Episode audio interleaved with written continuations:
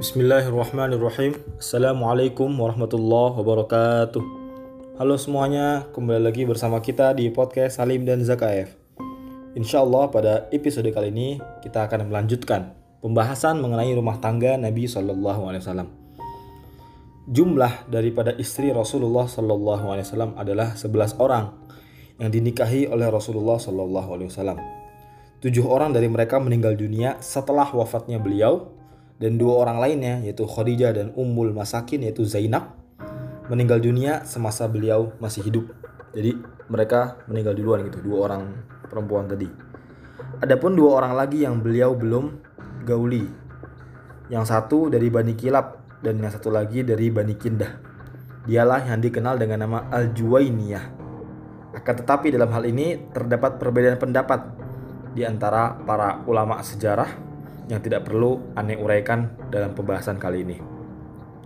Sedangkan budak wanita yang beliau miliki dan beliau gauli bernama Maria Al-Qibtiyah yang nantinya Maria menghadiahkan anak yang bernama Ibrahim yang kemudian meninggal dunia ketika beliau ketika Ibrahim masih kecil di Madinah pada tanggal 28 atau 29 Syawal tahun 10 Hijriah atau bertepatan dengan tanggal 27 Januari tahun 632 Masehi. Selain Maria, budak wanita yang beliau miliki adalah Raihana. Raihana dari Bani Quraizoh. Raihana termasuk tawa tawanan dari Bani Quraizoh, kemudian dipilih oleh Rasulullah Shallallahu Alaihi Wasallam. Ada yang mengatakan bahwa Rasulullah Shallallahu Alaihi Wasallam adalah istri beliau, jadi beliau merdekakan, kemudian beliau nikahi namun pendapat yang pertama yaitu bahwasannya Rehana adalah seorang budak beliau lebih kuat riwayatnya menurut Ibn, Imam Ibnu Qayyim Al-Jauzi. Abu Ubaidah menambahkan bahwasannya ada dua budak wanita lagi yang dimiliki Rasulullah Shallallahu Alaihi Wasallam, yaitu Jamilah yang beliau dapatkan dari sebagian tawanan dan Jariyah yang dihadiahkan Zainab binti Jahsy kepada beliau. Jadi termasuk budaya dalam zaman masa Arab pada zaman dahulu yaitu Seorang istri biasa menghadiahkan budak kepada suaminya sebagai bentuk kasih sayang. Barang siapa memperhatikan kehidupan Rasulullah Shallallahu Alaihi Wasallam, niscaya dia mengetahui bahwasannya pernikahan beliau dengan sejumlah wanita itu terjadi pada masa-masa akhir dari kehidupan beliau setelah 30 tahun melewati masa muda beliau. Bahkan pada masa mudanya, beliau hanya menikahi seorang istri dan itu pun se seorang nenek-nenek yaitu Khadijah, kemudian Saudah.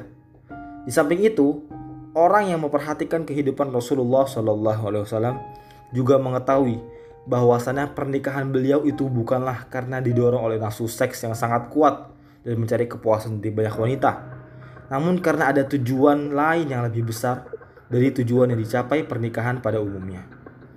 Kecenderungan Rasulullah Shallallahu Alaihi Wasallam untuk menjalin hubungan perbesanan dengan Abu Bakar dan Umar bin Khattab yaitu dengan menikahi Aisyah dan Hafsah, kedua putri mereka. Demikian pula beliau menikahkan putrinya yaitu Fatimah dengan Ali bin Abi Thalib serta Ruqayyah lalu Ummu Kulthum dengan Utsman bin Affan. Menunjukkan bahwasannya di balik itu semua beliau ingin memperkokoh hubungan dengan keempat orang tersebut yang begitu dikenal pengorbanan mereka untuk Islam di masa-masa krisis yang dilaluinya dengan selamat. Di antara tradisi bangsa Arab adalah menghormati hubungan perbesanan Menurut mereka, menjalin hubungan perbesaran merupakan suatu pintu untuk mendekatkan hubungan antara berbagai suku. Mereka memandang bahwa memusuhi keluarga besaran merupakan suatu aib. Oleh karena itu, Rasulullah Shallallahu Alaihi Wasallam menikahi beberapa wanita bertujuan mengikis permusuhan berbagai kabilah terhadap Islam dan memadamkan api kemarahan mereka terhadap Islam. Ummu Salamah adalah dari Bani Makhzum satu bani, satu kampung, satu klan dengan Abu Jahal dan Khalid bin Walid.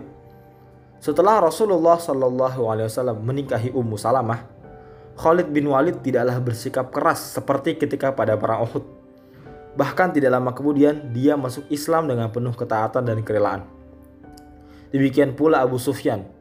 Dia tidak melancarkan permusuhan kepada Rasulullah Shallallahu Alaihi Wasallam setelah beliau menikahi putrinya yaitu Ummu Habibah binti Abu Sufyan. Begitu pula Bani Mustalik dan Bani Nadir tidak lagi terlibat terlihat permusuhan mereka setelah beliau menikahi Juwairiyah dan Sofiyah binti Huyai. Bahkan Juwairiyah termasuk wanita yang paling banyak mendatangkan keberkahan bagi kaumnya. Sebab ketika dia dinikahi oleh Rasulullah SAW, para sahabat membebaskan tawanan dari Bani Mustalik sebanyak 100 keluarga. Mereka berkata para sahabat, para tawanan ini adalah keluarga besar Rasulullah SAW. Oleh karena itu, tidak patut keluarga besar Rasulullah SAW dijadikan tawanan. Tentu saja hal itu memberikan kesan yang sangat mendalam di dalam jiwa Bani Mustalik pada saat itu.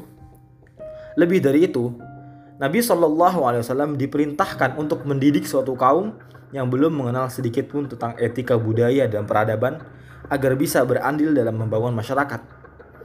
Prinsip-prinsip yang menjadi landasan bagi pembangunan masyarakat Islam tidaklah memperkenankan bagi kaum lelaki untuk bercampur baur dengan kaum wanita sehingga tidak mungkin mendidik kaum wanita secara langsung. Padahal, kebutuhan mendidik kaum wanita tidak kalah pentingnya dengan kebutuhan mendidik kaum laki-laki, bahkan lebih penting. Jadi, tidak ada jalan lain bagi Nabi Shallallahu Alaihi Wasallam kecuali memilih beberapa wanita yang memiliki umur dan kemampuan yang beragam untuk mencapai tujuan ini. Beliau mendidik mereka dan mengajarkan kepada mereka hukum-hukum dan syariat serta pengetahuan Islam sehingga mereka siap untuk mendidik kaum wanita, baik yang tinggal di pedalaman maupun di dalam kota, yang tua maupun muda. Mereka sudah cukup mewakili untuk tugas dakwah kepada seluruh kaum wanita. Ummahatul Mukminin, julukan bagi istri-istri Rasulullah SAW, mempunyai jasa besar dalam mentransfer keadaan rumah tangga Rasulullah SAW, terutama yang berumur panjang seperti Aisyah, dia telah banyak meriwayatkan perbuatan dan perkataan beliau. Di antara pernikahan Nabi Wasallam ada satu pernikahan yang bertujuan untuk menghapus tradisi jahiliyah yang sudah mengakar, yaitu prinsip tentang anak angkat. Menurut bangsa Arab pada masa jahiliyah, anak angkat memiliki hak yang sama persis dengan hak yang dimiliki oleh anak kandung. Prinsip ini telah mengakar kuat di dalam hati dan tidak mudah dihapus begitu saja. Tetapi, prinsip ini sangat bertentangan dengan prinsip-prinsip yang ditetapkan oleh Islam dalam masalah pernikahan, tolak, warisan, dan masalah-masalah muamalat lainnya. Prinsip ini juga mendatangkan banyak kerusakan dan hal-hal keji yang hendak disingkirkan dari masyarakat oleh Islam. Untuk menghancurkan prinsip tersebut, Allah Subhanahu wa taala memerintahkan Rasulullah Shallallahu alaihi wasallam agar menikahi anak bibinya. Anak bibinya berarti sepupunya yaitu Zainab binti Jahsy yang sebelumnya menjadi istri Zaid yaitu anak angkat Rasulullah Shallallahu Alaihi Wasallam. Antara Zainab dan Zaid tidak ada kecocokan sehingga Zaid berniat untuk menceraikan Zainab.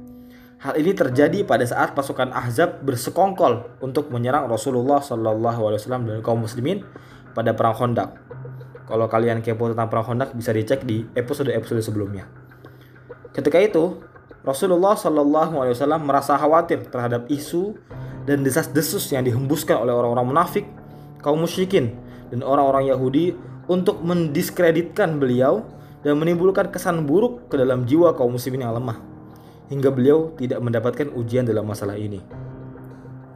Tidak diragukan lagi, keraguan semacam ini sama sekali tidak sejalan dengan misi yang dibawa oleh Rasulullah Shallallahu Alaihi Wasallam maka Allah Subhanahu wa taala mencela beliau dalam firman-Nya Wa idh taqulu lilladzi an'ama Allahu 'alaihi wa an'amta 'alaihi amsik 'alaika zawjaka wattaqillah wa tukhfi fi nafsika ma Allah mubdihi wa takhshan nas wallahu haqqu an Al-Ahzab ayat 37 yang artinya dan ingatlah ketika kamu berkata kepada orang yang Allah telah melimpahkan nikmat kepadanya dan kamu juga telah memberi nikmat kepadanya, telah diberi nikmat kepadanya.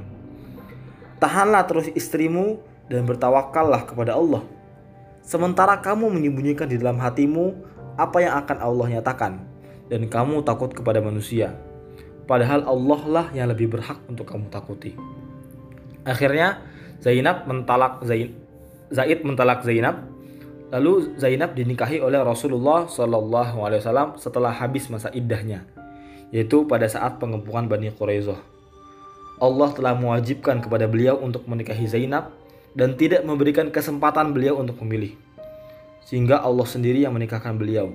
Allah Subhanahu wa taala berfirman dalam lanjutan ayatnya, "Falamma qada Zaidun minha wa tara zawwajnakaha likai la yakuna 'alal mu'minina haraj fi azwaji ad'iyaihim idza qada minhunna wa tara." Nah, artinya, maka tak kalah Zaid mengakhiri keperluannya terhadap istrinya yaitu menceraikannya. Kami kawinkan kamu, kami nikahkan kamu dengan dia agar tidak ada keberatan bagi orang mukmin untuk menikahi istri-istri anak angkat mereka. Apabila anak, angkat itu telah menyelesaikan keperluan mereka terhadap istri-istri mereka. Hal ini bertujuan untuk menghapuskan prinsip tentang anak angkat dengan tindak, tindakan nyata sebagaimana Allah Subhanahu wa taala telah menghapuskannya. Berapa banyak tradisi yang sudah mengakar tidak dapat dihapuskan dengan sekedar perkataan tetapi harus disertai tindakan nyata oleh orang yang menyerukan penghapusan tradisi tersebut. Hal ini tampak jelas dari apa yang terjadi pada kaum muslimin pada saat umroh Hudaybiyah. Kaum muslimin, sebagaimana yang diceritakan oleh Urwah bin Mas'ud al-Thaqafi, bahwa setiap kali ada sesuatu benda yang terjatuh dari diri Rasulullah SAW, pasti berada pada salah seorang dari mereka mereka berebut untuk mendapatkan sisa wudhu Rasulullah Shallallahu Alaihi Wasallam. Sampai-sampai mereka hampir bertengkar karena hal tersebut. Mereka adalah orang-orang yang berlomba-lomba untuk melakukan bayat untuk kematian dan tidak melarikan diri dari Rasulullah Wasallam dan Islam di bawah suatu pohon pohon yang bernama Bayatul Ridwan nantinya. Dan di antara mereka ada orang seperti Abu Bakar dan Umar. Namun, tak kala beliau memerintahkan kepada mereka untuk menyembelih binatang kurban yakni setelah diadakannya perjanjian Hudaybiyah dan mereka tidak jadi melakukan umroh, tidak seorang pun dari mereka yang menyambut perintah beliau, sehingga beliau merasa takut.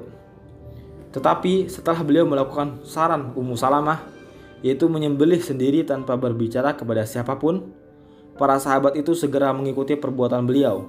Mereka segera menyembelih hewan-hewan kurban mereka, dan peristiwa ini tampak jelas perbedaan antara pengaruh perkataan dan pengaruh tindakan nyata dalam menghancurkan suatu prinsip yang sudah mengakar kuat.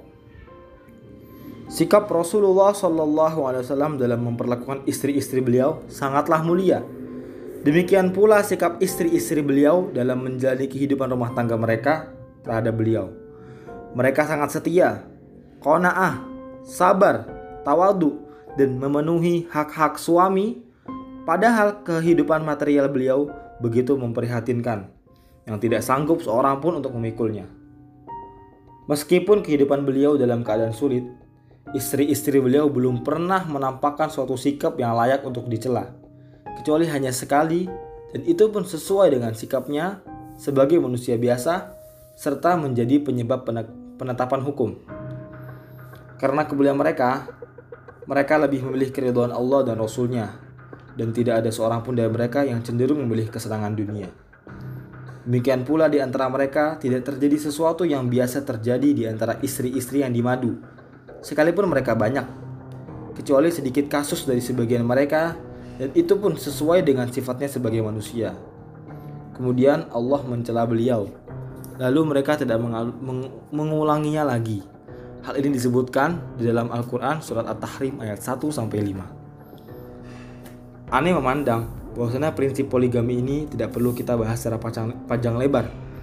Namun siapa yang memperhatikan kehidupan penduduk Eropa yang sangat menolak prinsip poligami dan memperhatikan penderitaan yang mereka alami, kejahatan yang mereka lakukan, dan kekacauan yang mereka hadapi akibat penolakan mereka terhadap prinsip poligami, maka hal itu sudah cukup bagi mereka. Tidak perlu suatu pembahasan yang panjang lebar. Sesungguhnya kehidupan mereka merupakan bukti yang paling akurat tentang keadilan prinsip poligami. Sesungguhnya hal itu merupakan suatu pelajaran bagi orang-orang yang sudah memiliki mata hati yang benar. Mungkin pada episode kali ini cukup sekian. Kurang lebih mohon maaf. Barakallahu fikum. Wassalamualaikum warahmatullahi wabarakatuh. Jangan lupa saksikan episode-episode sebelumnya.